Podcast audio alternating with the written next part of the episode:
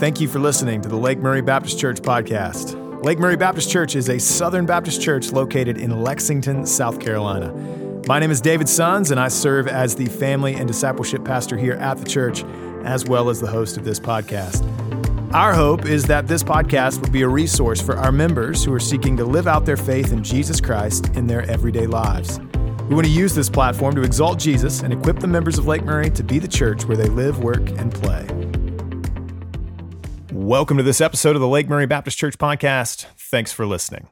Our guest today is Dr. Gene Fant. Dr. Fant is the president of North Greenville University in Tigerville, South Carolina. Dr. Fant is a nationally recognized thinker in literature, education, and theology. He is the author of several books, including The Liberal Arts, A Student's Guide, and God as Author, A Biblical Approach to Narrative. He's also contributed his writing to a number of other books and publications, including The Chronicle of Higher Education and First Things Magazine. Dr. Fant is the eighth president in North Greenville's history and has been a friend of our church since his arrival in the state in 2017. It's a pleasure to get to talk with him today on our podcast. Dr. Fant, thanks for joining us. Oh, it's absolutely my pleasure. And uh, love your church, love your pastor, and uh, so grateful for the opportunity to serve South Carolina Baptists from this platform. Well, I know that a lot of our folks are familiar with North Greenville University, and not only because of its history in our in our state, but also because of its ties to the Baptist Convention, as you just mentioned a moment ago. Uh, we, as a church, uh, we run pretty deep in North Greenville. I think three of our pastors are are graduates, and two of our pastors' wives are graduates. Uh, and so next month you'll finish your third year as the school's president. Mm-hmm. And so as we begin, could you maybe just talk a little bit about your journey to North Greenville and, and how you came to be its president?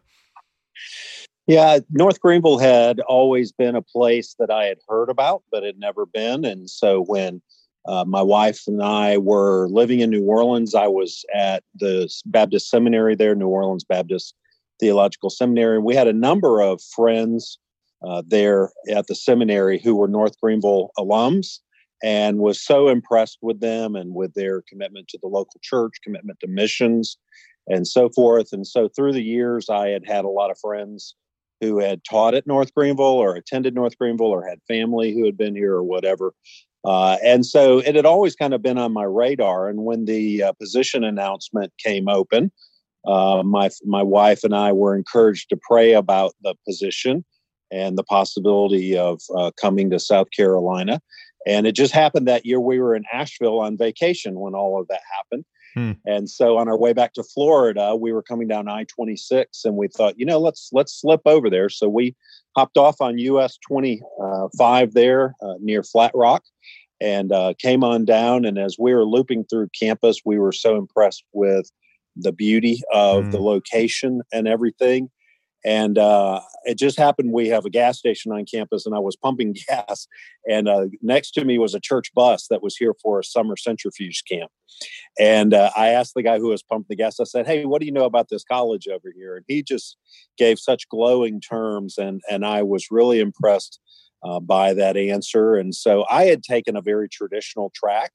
Uh, started off as a faculty member, became a department chair, became a dean, served as chief academic officer at two places Union University, one of our Baptist institutions in Tennessee, and Palm Beach Atlantic University, which was started by First Baptist of West Palm Beach back in the day.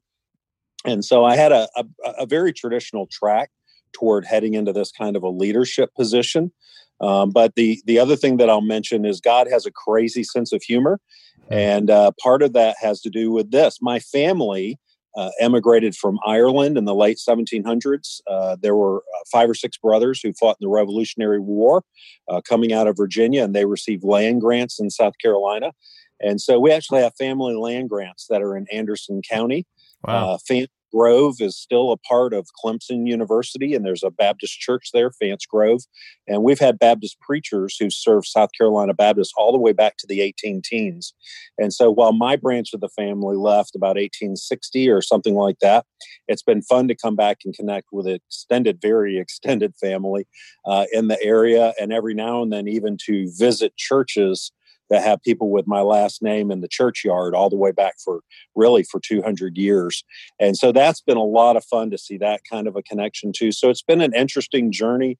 And as I was talking to my son last night, there's there's nothing more satisfying than looking back and seeing how God is so much smarter than you are mm. and that his love and providence works in ways that you cannot even fathom. And so to be at a place like this, doing this kind of work uh, for the kingdom uh, and to look backward and see how God has woven all these different threads together, it's a pretty, pretty humbling experience. Well, uh, we're certainly glad for the glowing recommendation of the church bus driver uh, at the gas station, uh, and uh, and helping you discover some of your roots here in the upstate of South Carolina. Um, you know, Dr. Fant, I think one of the things that I appreciate most about your leadership and the leadership of the faculty and staff that works alongside you at North Greenville is the emphasis that you place on the integration of faith and learning. Um, I think one of the criticisms, probably really throughout church history, but most notably since the the Enlightenment, is that Christianity and intellectualism are somehow at odds with one another. Uh, however, you've made it a part of your mission to make North Greenville not only a campus where students grow in their faith, but an environment where they are challenged academically. Uh, and some people may believe that those two things are mutu- mutually exclusive, but would you share about the emphasis North Greenville places on the integration of faith and learning? absolutely. The beginning of wisdom is the fear of the Lord. We are we are told that time and time again in Scripture. And so, if you go back and you look at church history, especially uh, from Augustine forward, what you find is that, as you said, up until we get to the Enlightenment, there was always a presumption uh, that a well-rounded education was a Christ-centered education, and so the idea that we look to Christ as the ultimate teacher and the ultimate revelation of God's uh, plan for this world and God's mission in this world. Uh, that was always a presumption uh, up until 100, 150 years ago, something like that.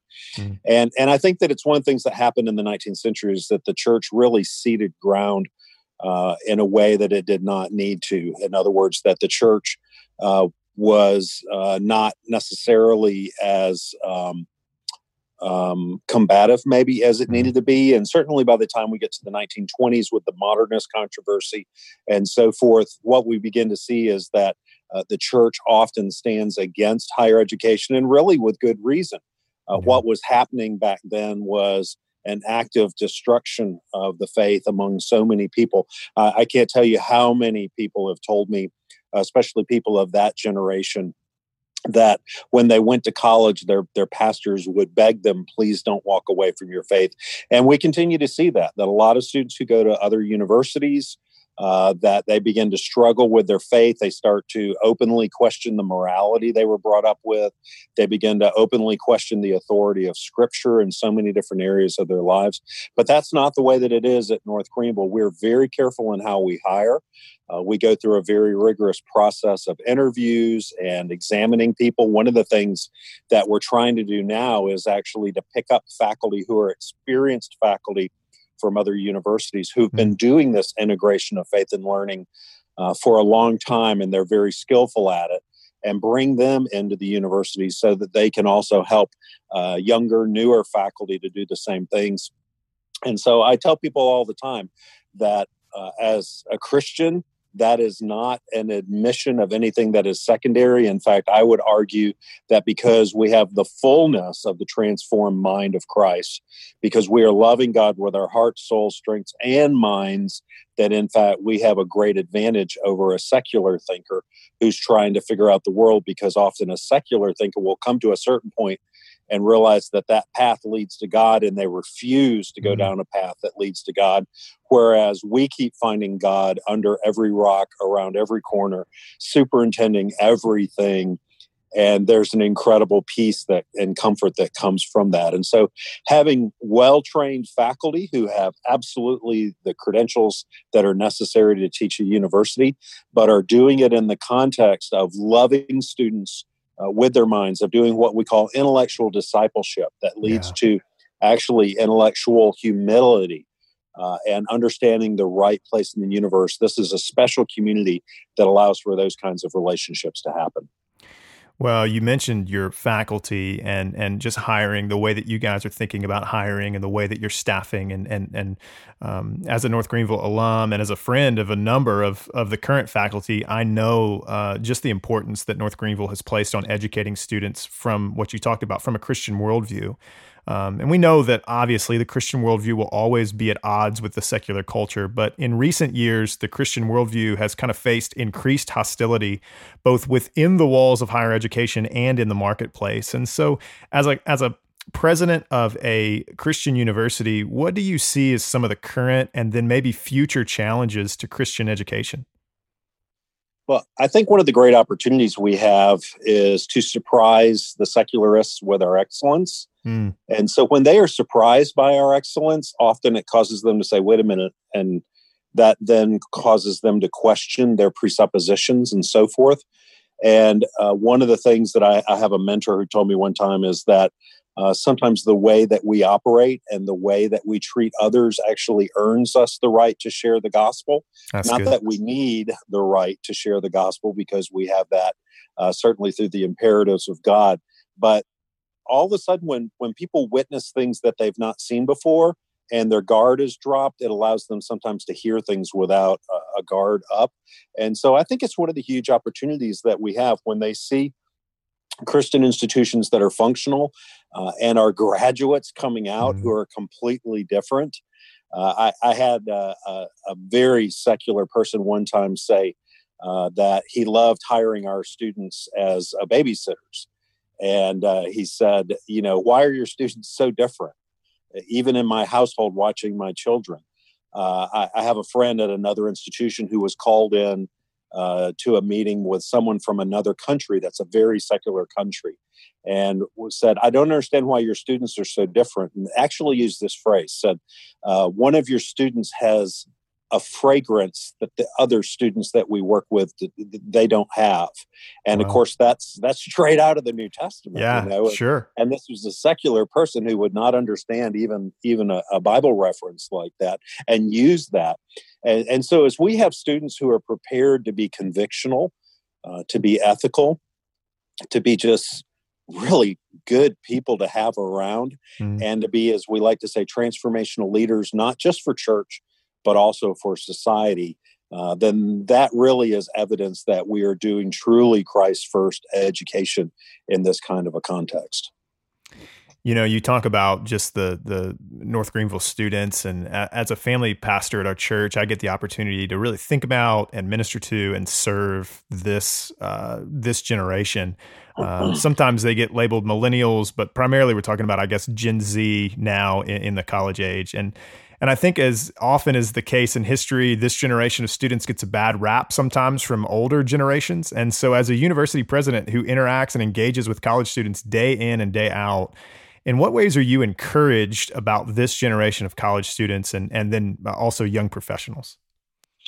one of the things that I see very much is that they love the church.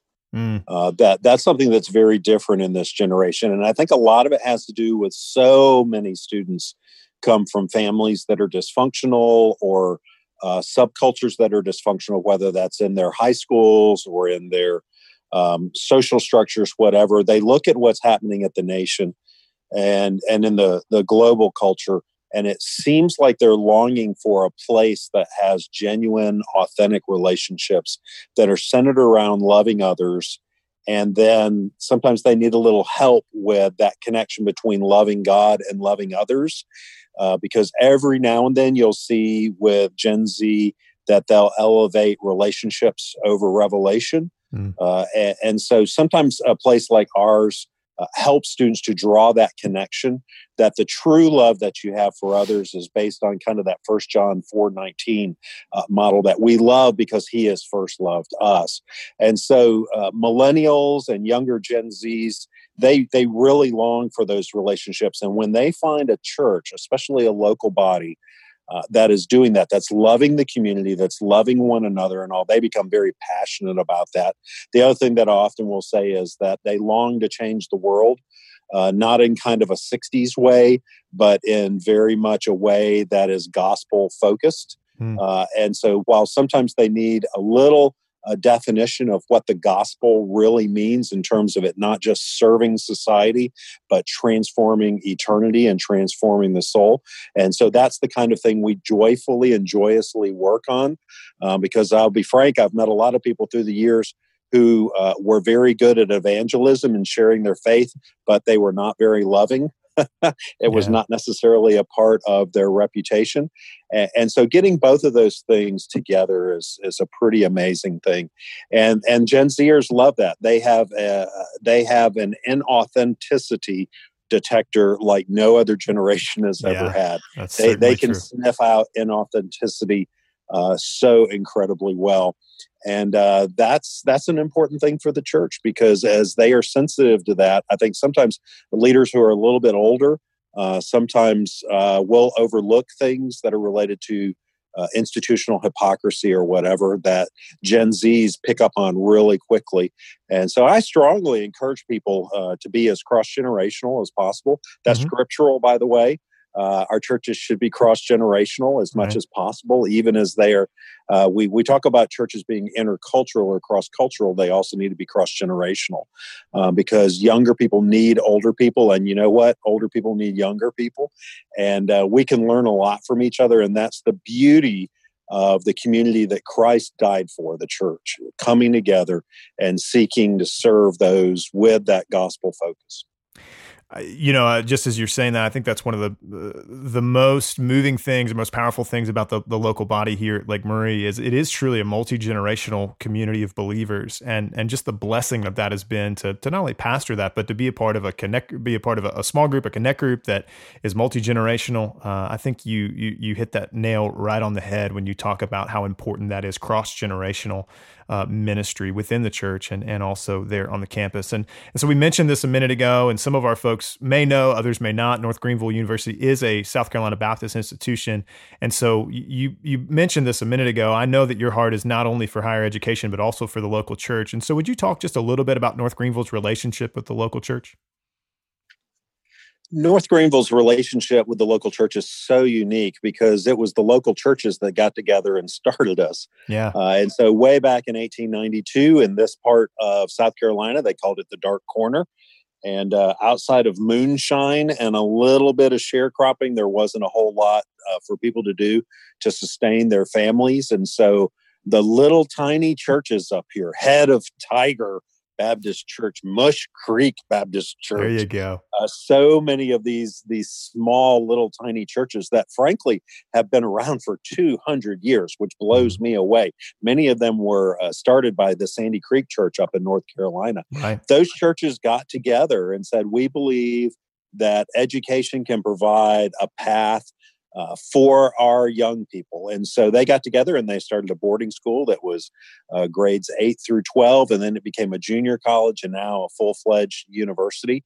And so I've never worked at a university. I've always worked at universities that have strong relationships with churches, but I don't know that I've ever seen a place where so many churches talk about our college in the mm. way that they do here. And that's partly because we produce uh, the lion's share of the pastors. They've they've at least attended North Greenville in this part of the country, mm-hmm. um, and so many church leaders and deacons and Sunday school teachers and all of that come out of that.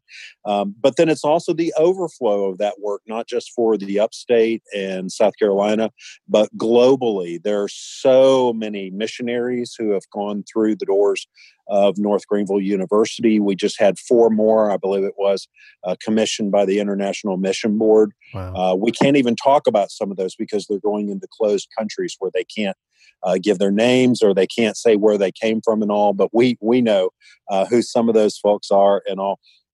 And so to see that connection with the local church, and again, to go back to your opening question about uh, my journey here, uh, my dad is a pastor. My dad's brother was a pastor. My mm. grandfather is a pastor. His cousin was a pastor.